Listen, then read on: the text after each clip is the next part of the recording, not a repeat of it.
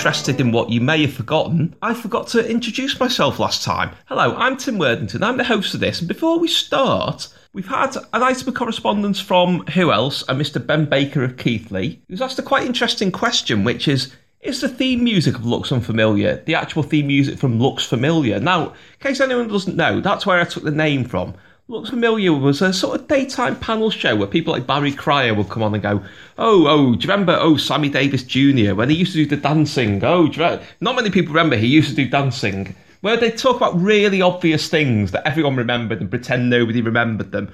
So, yes, I did take the name for that, but not the music, because that piece of music was at the end of a tape somebody sent to TV Cream years ago of off air recordings of TV themes, and they didn't know what that was and nobody at TV Cream could identify it, and nobody's identified it since. So if you know what it is, please, please, please let me know. Anyway, joining me today is musician, writer, and wealthy gadabout, apparently, Gareth F. Hirons. Hi, Tim. Hello, Gareth. So, what are you up to, and where can we find it? Well, at the moment, I'm just revisiting my long dead blog, Atomic Sourpuss, which you can find at atomicsourpuss.blogspot.com. At the moment, I'm uh, doing a review of Oh Yes, We Can Love, uh, which is a uh, glam box set of glam and its influences and indeed things that influenced later on. So I'm hoping to get that finished relatively soon and move on to something else. And you did a very fine set of David Bowie reviews on there, it's worth saying. I certainly did, yes. yes. A Godawful Small Affair, probably the piece of writing that I'm most proud of. And I also must uh, must use this platform to uh, just say if there's any Merseyside based drummers out there, I'd really like to start a, uh, a low quality punk band as soon as possible. I have the itch. Uh, there's a cream for that, but I'd also like to do some music. No, you see, I remember drummers when and when people used to be able to get them. But what I don't necessarily remember is the first thing on your list.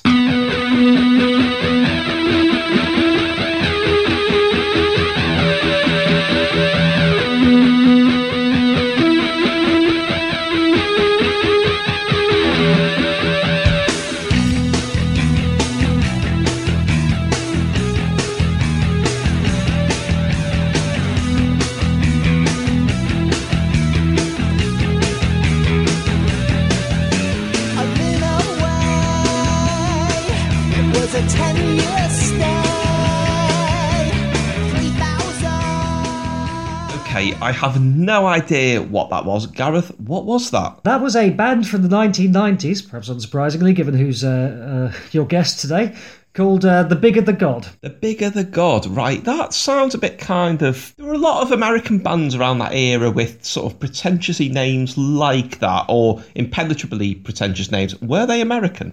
No, as far as I can tell, they're British. Now, I say as far as I, I, I, can tell because this is literally my entire relationship with The Bigger the God. I saw their video on Top of the Pops 2. It was just them in front of a shed, filmed on a camcorder. Decided to buy the single partly because it sounded good and partly because I felt a bit sorry for them. So I bought the 7 inch of the single, which is called Pentonville, and yeah, that that is the be all and end all of my time with the bigger the god. Oh, except I did catch them on uh, Radio One Sound City once, but the first track they played was rubbish, so I didn't bother listening any further. Okay, well I've got to say I've just tried googling for the bigger the god, and I really do apologise, guys, if you're listening, because this isn't intended to slight at all, but I cannot find anything or Discogs entries for them. There's not a fan site, so anyone reminiscing about their records. They appear to have really just fallen off the historical radar. So what sort of year are we talking? Talking about here? Do you know, I, am not even that sure myself. It would have been something like uh, 96, 97, I think. I'm just, I'm literally trying to picture what was in my living room when I was uh, watching this video.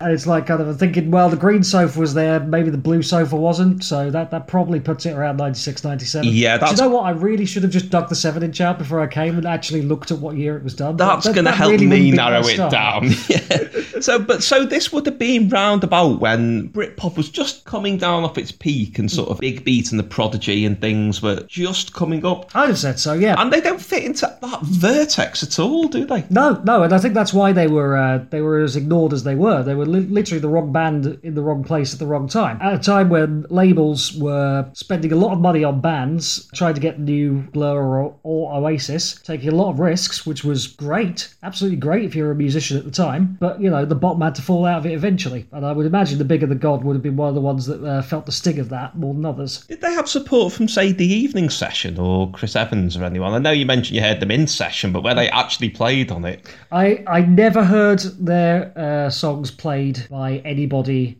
ever, except for Top of the Pops 2 that one time. Would you recommend them to anyone? Or are you hankering for a kind of retrospective compilation of their work? I think that, that one track. and I've never listened to the B side, but I, I think that that one track is is fantastic as a sort of a just a one off kind of blast of uh, relatively punky sort of stuff, which wasn't really being done at the time, well, by British bands anyway.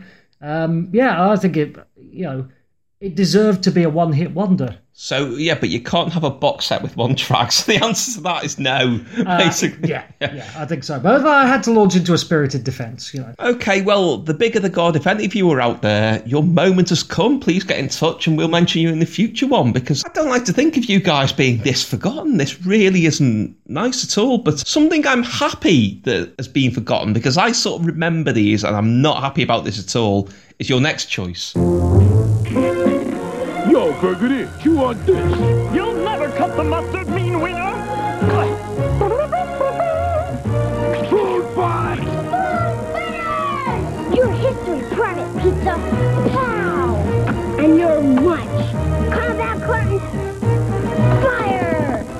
going on? Joy slammed the food again, Mom. Okay, I know what you're all thinking. That is not an early advert for Dave Grohl and company. They did not have their own line of action figures. Gareth, what actually was that? This is the uh, terrifying phenomenon that is food fighters. Yeah, no, this is kind of falls into the same bracket as Phil Catterall the other week mentioned Madballs and Boglins, which are huge, grotesque heads in lieu of a toy. And these are more or less the same thing, aren't they? Essentially, yes, it's uh, it's processed foodstuffs come to life, uh, anthropomorphic, and uh, packing weapons. Right, so my memory is we're talking very early 90s, maybe? Yeah, late eighties, early nineties, I think. So this is after Evan Dorkin had created Milk and Cheese. Oh, absolutely. And yeah. every day I see things, particularly see that, that sort of chip cone man that's being shared on Twitter all the time, supposed to be terrifying. I think that is just infringing milk and cheese.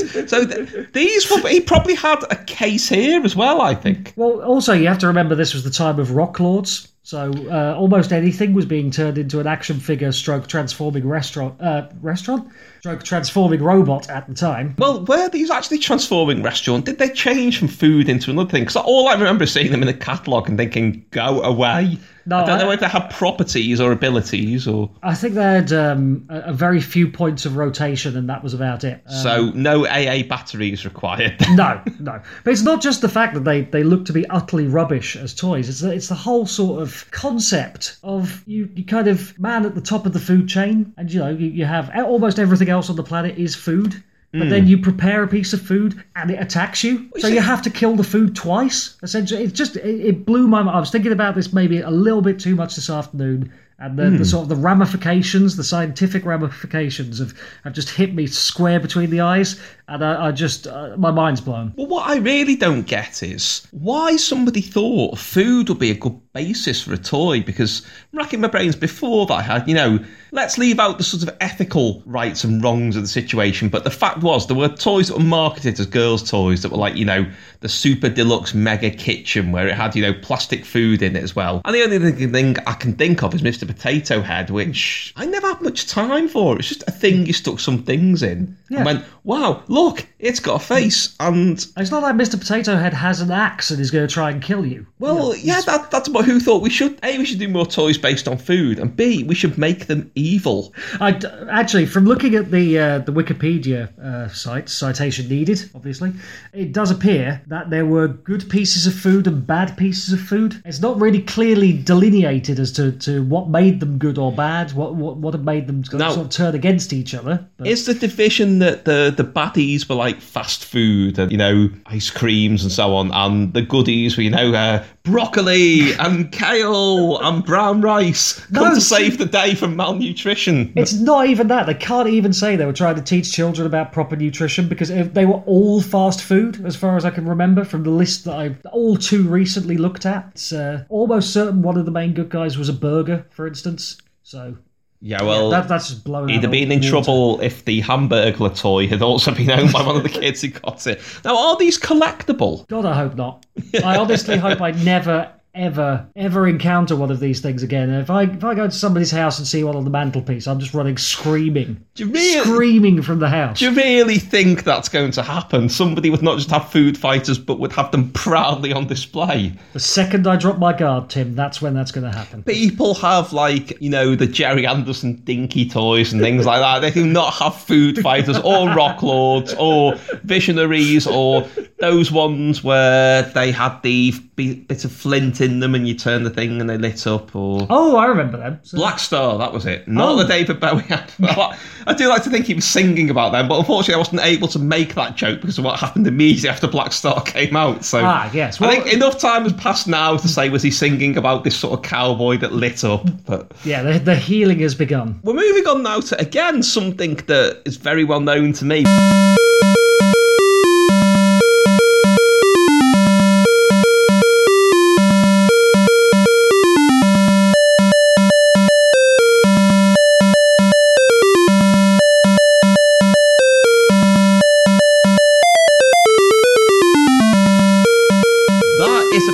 Music, if you can call it music, that means a great deal to me, and it probably means nothing to most people listening. Gareth, what was that?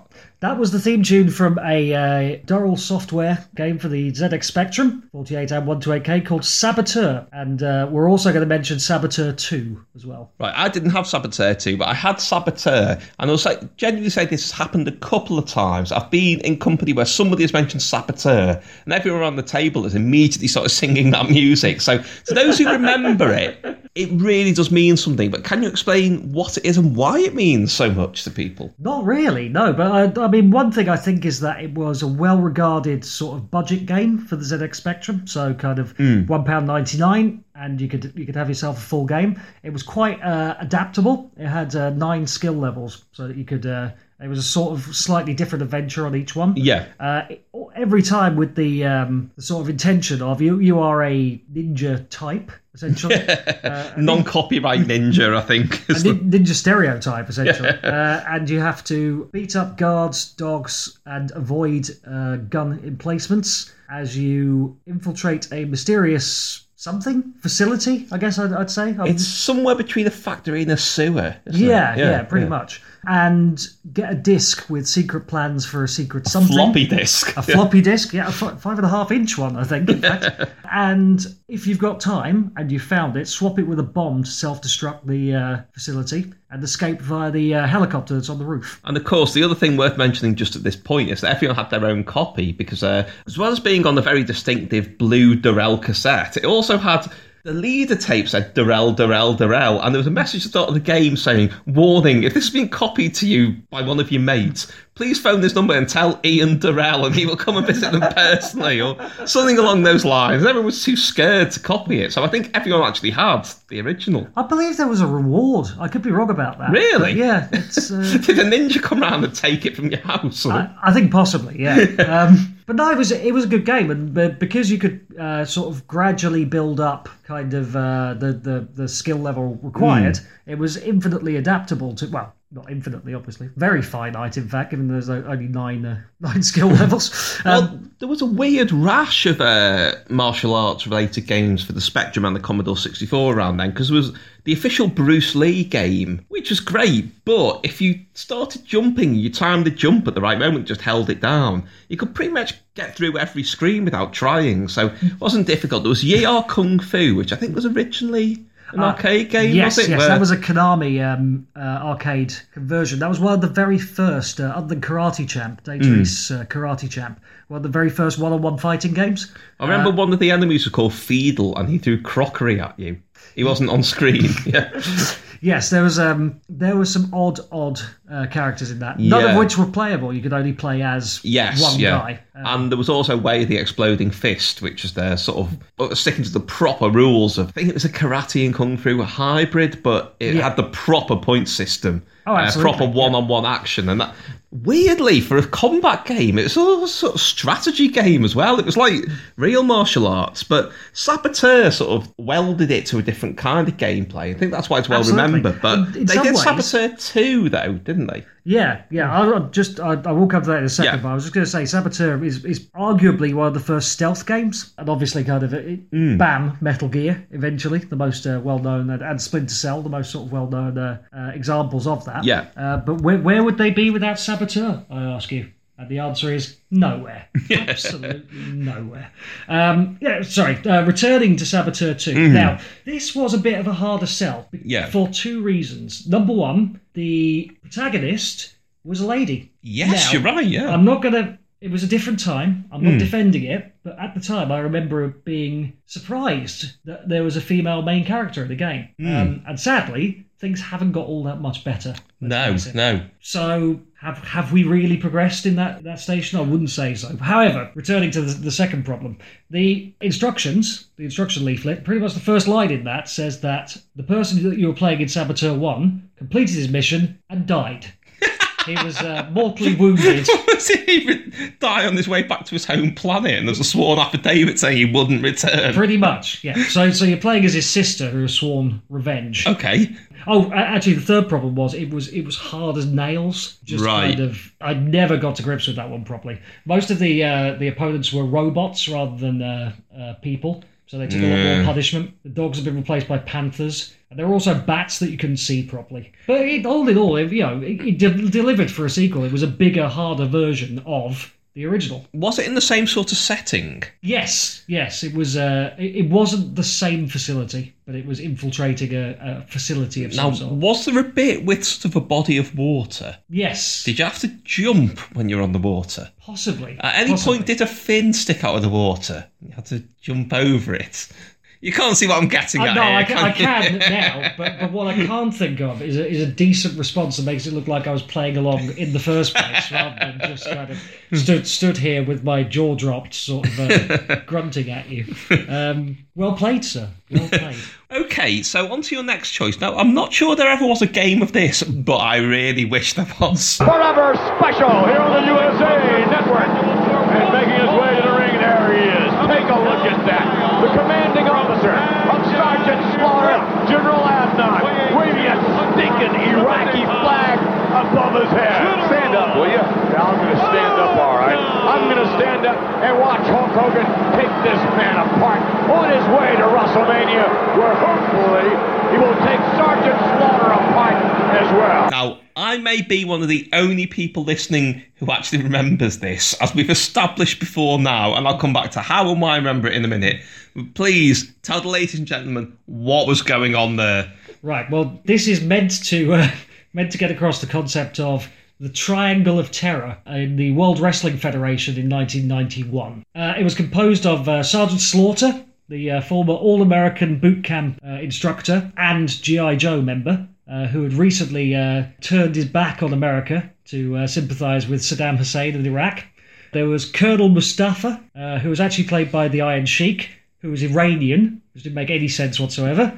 Uh, and uh, General Adnan, who was uh, an old fella. General Adnan, you see, he was the one I almost forgot. Was he sort of the uh, the, the third wheel? Absolutely, yeah. He was the Mike Mills one in the Triangle of Terror. he wrote the B sides. Yeah. But, he had to sing on one of them. but the thing was, this was actually started during the first Gulf War, didn't it? It did, yeah. And it was a, a very sort of ham-fisted, unsubtle satire, wasn't it? That you know, sort of I don't know, Hulk Hogan and Miss Kitten and so on would take on these these damn crazy foreigners and win because that's what America does. That's basically all there was to it, wasn't it? Yeah, yeah. I mean, I've looked up some background on this, and essentially, um, yeah, that that was what it was. It was meant to be jumping on the zeitgeist of America, sort of gearing up for war. But uh, Vince McMahon, who's the, the person who runs WWF and signs off on all the uh, sort of uh, storylines, uh, has gone on record as saying that he honestly didn't think they were going to go to war. So it would just be a, a slight pop culture sort of upsurge, Right. and then nothing would actually come of it. When they went to war, which they did whilst Sergeant Slaughter was World Wrestling Federation champion, having used nefarious means to unseat the Ultimate Warrior, it just kind of it turned people off in droves because they, they didn't want to be essentially uh, confronted with the reality of what was going on in what should have been the escapism of watching professional wrestling. Yeah, so it wasn't quite in the same vein as Big Daddy's Saturday Slam Down, where uh, he was fighting against giant haystacks and the bag napper, who no one remembers, who had an umbrella where he, he hooked planted old ladies' bags from the audience. it wasn't, wasn't quite like that. I think what's interesting, though, is, you know, the, the name Triangle of Terror, obviously years later, the whole, not that I like using this phrase well, but the phrase Axis of Evil came into it, which is pretty much Triangle of Terror. Um, Absolutely. I mean, uh, and is any shape more terrifying than a triangle? I just need to quote one more thing quickly before we move on, which is that um, this actually had a really bad effect on uh, WrestleMania, which is uh, WWF's main show every year. So WrestleMania 7 was meant to be a, a, a huge stadium in Los Angeles. And a couple of weeks beforehand, they moved it to a venue over the road, which was much smaller. And they cited security concerns. They said that they'd had uh, threats against Sergeant Slaughter, that there, there were people who were going to bomb the arena or attempt to kill him when he went to WrestleMania. What actually happened was nobody bought tickets because they were bored of seeing Hulk Hogan fight the Foreign Menace.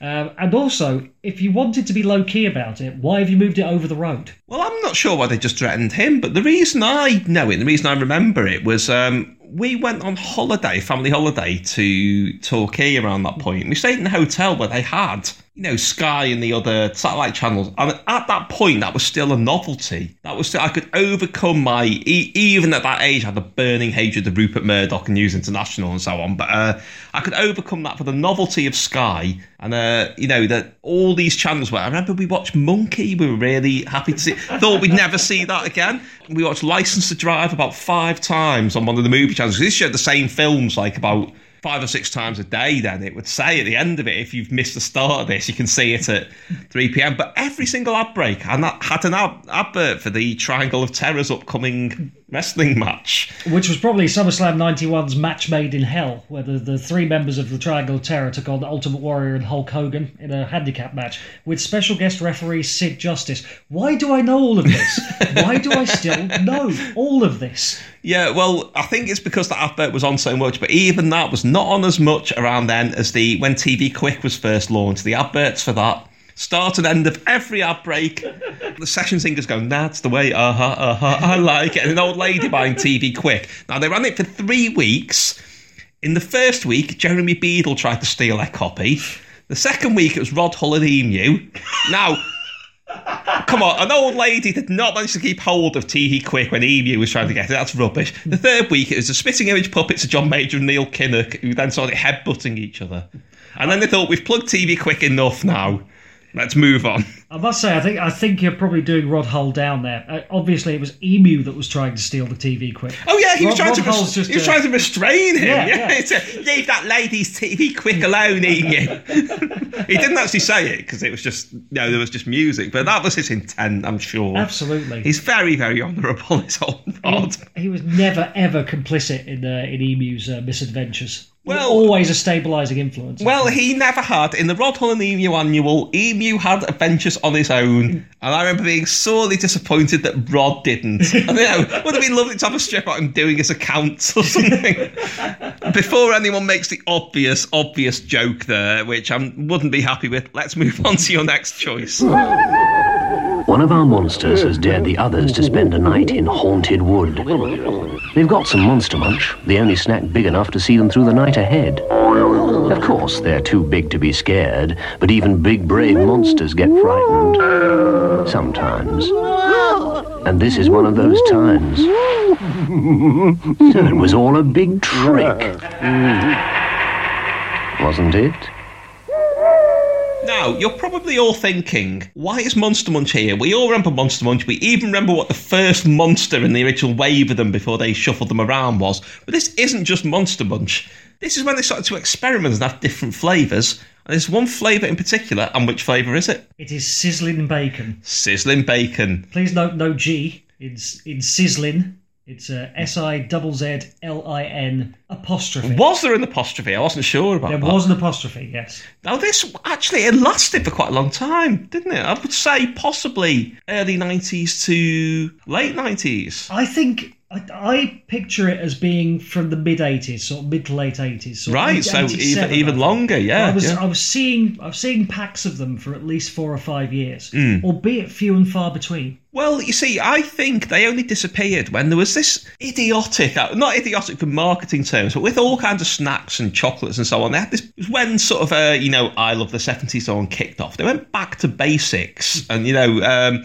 like for a couple of years they did away with all the variants of Wispa apart from, you know, plain Wispa. Did away with the mint, the Wispa Gold, the Cappuccino, which I think was a bonkers decision. And they did the same with Monster Munch. They went back to good old core value Monster Munch, roast beef and pickled onion, which people say, you know, oh, you know, it's rose tinted glasses that you you think things were bigger when you were a kid. You think they tasted different. Now, there are two things about pickled onion Monster Munch. One is that in Derren Brown's autobiography, he tells a story about this very bizarre story about being on the playground where he opened a bag of Monster Munch and it was a big Monster Munch all joined together. And the size he describes it as, it does not tally with the size they are now. No, no. But the second thing is, I remember if somebody opened a bag of pickled onion when you were a kid, it was like chemical warfare. Stank the whole building out. And they were quite often banned in school and so on. and so that they have changed. But yeah, it was. They went back to all that. It's that weird advert saying, Help, we can't find the monster costumes. Can you find them? With Geoffrey from Rainbow saying, I've been told to say nothing. Or something odd like that. There was a, a couple of stages to the uh, this uh, travesty that the le- left us sizzling bacon monster munch free. uh, the first is, like I say, even at the time they were relatively scarce, and I I, I don't think they ever really caught on as a flavour. British public, you should be ashamed of yourself. By the way, not just for this, for many things, but mainly for this. This is the worst thing you have ever done. I should probably not attack the listeners of this podcast. Really, that's quite a bad idea. Uh, yeah, I don't know because uh, you know what if uh, Piers Morgan's listening? You can actually attack attack him. I'd be uh, sorry. Let's move on. Piers Morgan, this is on your head. You are why we don't have sizzling bacon Monster Munch anymore. Yes, so they, they sort of remodeled Monster Munch, did smaller pieces, and aimed them more squarely at children. Uh, there was um, the flavors were pared back to pickled onion was the only original flavor you could get. From Yeah. it. And it was spaghetti sauce and beef burger were the other two. oh yes, Beef yeah. burger was not that different to roast beef, to be fair. Spaghetti sauce I never tried, it did not sound good.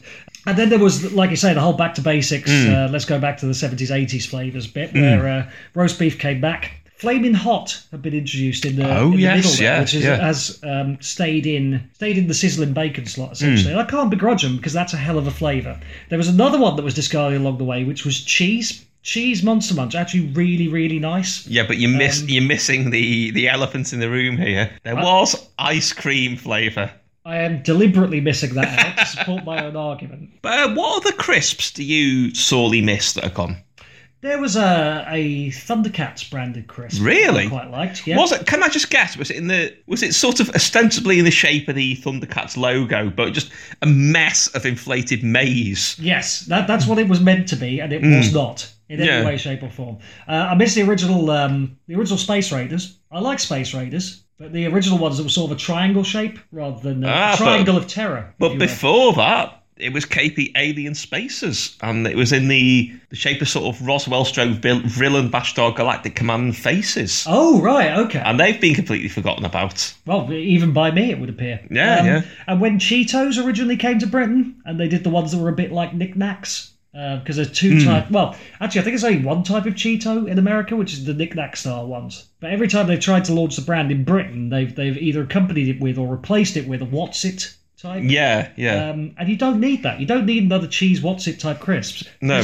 Forgive me if I'm wrong, but we've got bloody Wotsits. yeah, yeah, yeah. And I, I miss original Ringos as well. Yeah. When they were the sort of what would you describe them as? They're like those They're foam sun to what we had visors that you used to get in the swimming baths. Yes. Not sun visors, are they? They those things that used to keep shampoo out of your eyes when Yeah, you were, yeah. yeah. They're that kind of shape. They were original Ringo shape. That's what shape they were. Uh, And it's also it's a, it's a shame that we've lost uh, some flavors of skips and quavers along the way because yeah. again bacon skips and bacon quavers very nice. yeah. Uh, beef quavers, beef skips Yeah. very nice prawn cocktail. what about sweet corn relish flavour skips? I don't think I ever tried those. I, I would happily, if you brought on a packet now, I would happily try. That was when they were advertised by Clumsy Colin, Oh, the sort of right, biker right. that fell over because he hadn't had skips. Because it's one thing that skips do; it's help you stand upright. I'm thinking at this stage we should probably move on before we start talking about the uh, not even borderline racist uh, advert for Chinese spare rib skips. Yeah, you see, Um, I was going to bring up my um, crisp that I miss, which is flavour and shake. But now that you've mentioned that, let's move on. Did you hear about the Bennetts? What about them? Well, according to Ernie down the morgue, this huge chain of American funeral directors offered them $1 million in exchange for their business. Never. Honest? You never guess what? They turned them down. Good job, too. I don't fancy competing with Yankee doodle dandies. Okay, and this is your final choice, and this is one that I think a lot of people remember the name of, but not very much about it at all. Gareth, what was that? Uh, this is a sitcom called Fun at the Funeral Parlour. I should mention, by the way, that this was very nearly World of Pub, but the fact that I have a DVD of World of Pub made Yeah. me think it probably wasn't obscure enough. I can't find this one for love nor money. I'm not necessarily saying I want to, but it, it's something that, that I, I saw, and I had a great deal of trouble A, explaining to people, and B, finding somebody who'd actually seen it as well. Now, I'll just come in from my angle, from what I remember of it. Now, Fun at the Funeral Parlour, I'm fairly sure it was either on BBC Three or BBC Choice initially. And my recollection is it came in the middle of when there was that deluge of sitcoms that had just been commissioned on the basis somebody said, yeah, you're a bit funny, you. Can you be a bit like the League of Gentlemen? Yeah, you've got a series, and there were six episodes full of. Yeah, I'm not saying necessarily fun at the funeral parlour here, but there's so many things where it was ambient comedy, it was unfunny, there was loud, repetitive background music. These things just were overhyped, they were in your face, and they got to saturation point where I thought, I'm not watching any more of these. It might be another Los Dos Bros, and it can go away. And I think, I'm fairly sure I tried fun at the funeral parlour and came away possibly with a negative impression because of how it was at the time. I'm just wondering if I missed something really. I mean, look, thinking back, wasn't it kind of not sort of dark but kind of surreally macabre, like slapsticky, like kind of Rentaghost in the Funeral Parlour with people who were in things years ago, where the sort of um, not Jon Pertwee, but had he been alive, he might have guested in it, sort of thing. Is that anywhere near what it was? That's very much my impression, and my impression is quite sketchy because I, I have only seen, to my knowledge, two episodes of this, and they may have been the same episode. But um, it's based in a Welsh funeral parlour. I know it was Welsh because I remember thinking I must mention this to my mother, who is Welsh and uh, a, a kind of uh, consumer of Welsh media. So there's three brothers that run a run a funeral parlour. Uh, one is trying to be a rock star. Uh, one can only communicate using a speak and spell, uh, and Okay. the third is essentially the straight man who just wants to keep the funeral parlour running. Do we whilst know all who- this zaniness goes on in the background? I, I have looked none of these up. I, I prefer to, you know me, I like to operate very raw, very sort of punk rock. Yeah. Uh, and I, I don't let actually knowing about something get in the way of me talking about it. Hmm. So uh, yeah, I've got absolutely no idea. All I can tell you is that the plot of one of the episodes was that they were doing the funeral, the high-profile funeral for Shakin' Stevens, uh, Wales's premier Shakin' Stevens cover artist. Uh, and the one who was starting a, a rock band thought it'd be great to play at the funeral, and his, uh, Right. his straight-laced brother was trying to prevent him from doing so.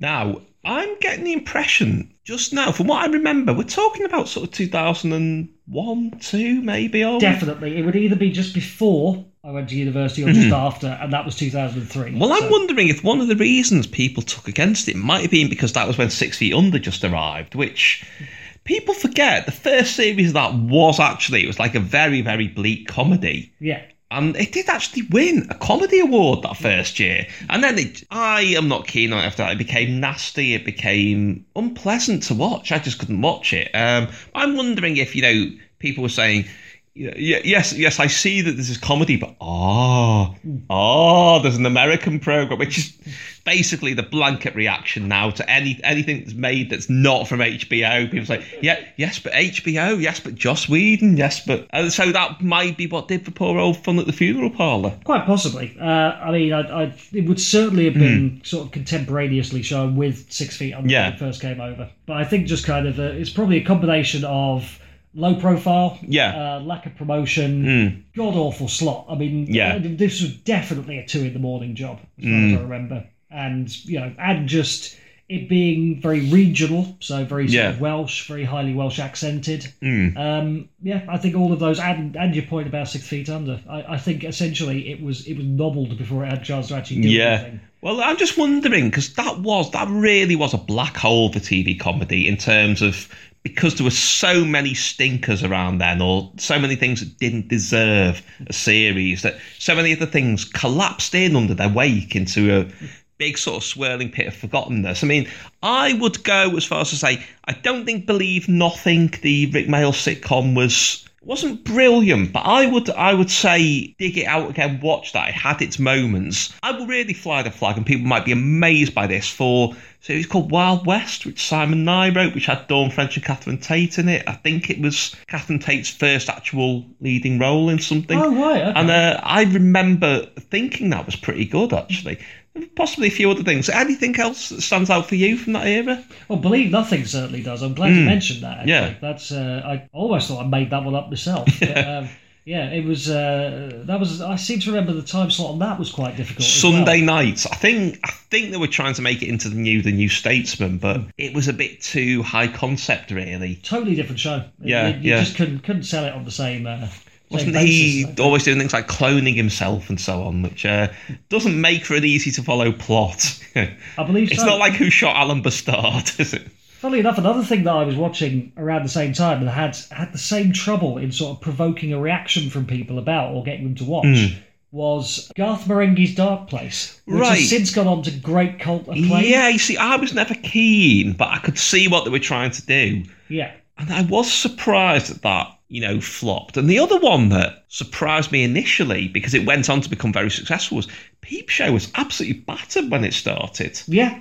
I still remember seeing uh, some of the episodes from the first series and thinking it didn't really have much about it. Yeah, In, the- in yeah. the second series, they'd sort of they'd refined the concept a little bit. The characters were a bit more bedded in. Uh, the theme music had changed. Uh, and. Yeah. it was clear that they were they were almost doing a, a just a, a 2.0 and almost ignoring the first series, Yeah. which is sometimes exactly what a comedy show needs to get off the ground. In fact, come to think of it, I remember having to convince people, practically drag them to their seats and chain them down to watch The Mighty Boosh in its first series. And look what happened with that. I was exactly the same with Father Ted. I mean, uh, people won't believe this now, but when it first started, I was really excited that there was new Graham Linehan sitcom on because I'd loved Paris, their first series, which you can't get just anywhere at all, which is uh, Alexei Sayle and Neil Morrissey as artists in. I, I loved that. I mean, Yeah. I, I'm a, a huge Alexei Sayle fan and was, Yeah, at the time, so I, I, I watched all of that religiously, and I, I'd love to see that again. But I mean, I would love to see that. I'd love to see Paris on DVD. I'd even love to see Fun at the Funeral Parlour, just mm. so I can revisit it, really. Oh, absolutely. So would I. It could be that everything I've said about it is completely wrong, and I was just incredibly drunk, which But- is which is also a possibility while watching something at two o'clock in the morning. But most of all, get Hardwicke House on DVD. None of you expected me to say that, did you? And Piers Morgan, I want my sizzling bacon back. I'm coming for you, son.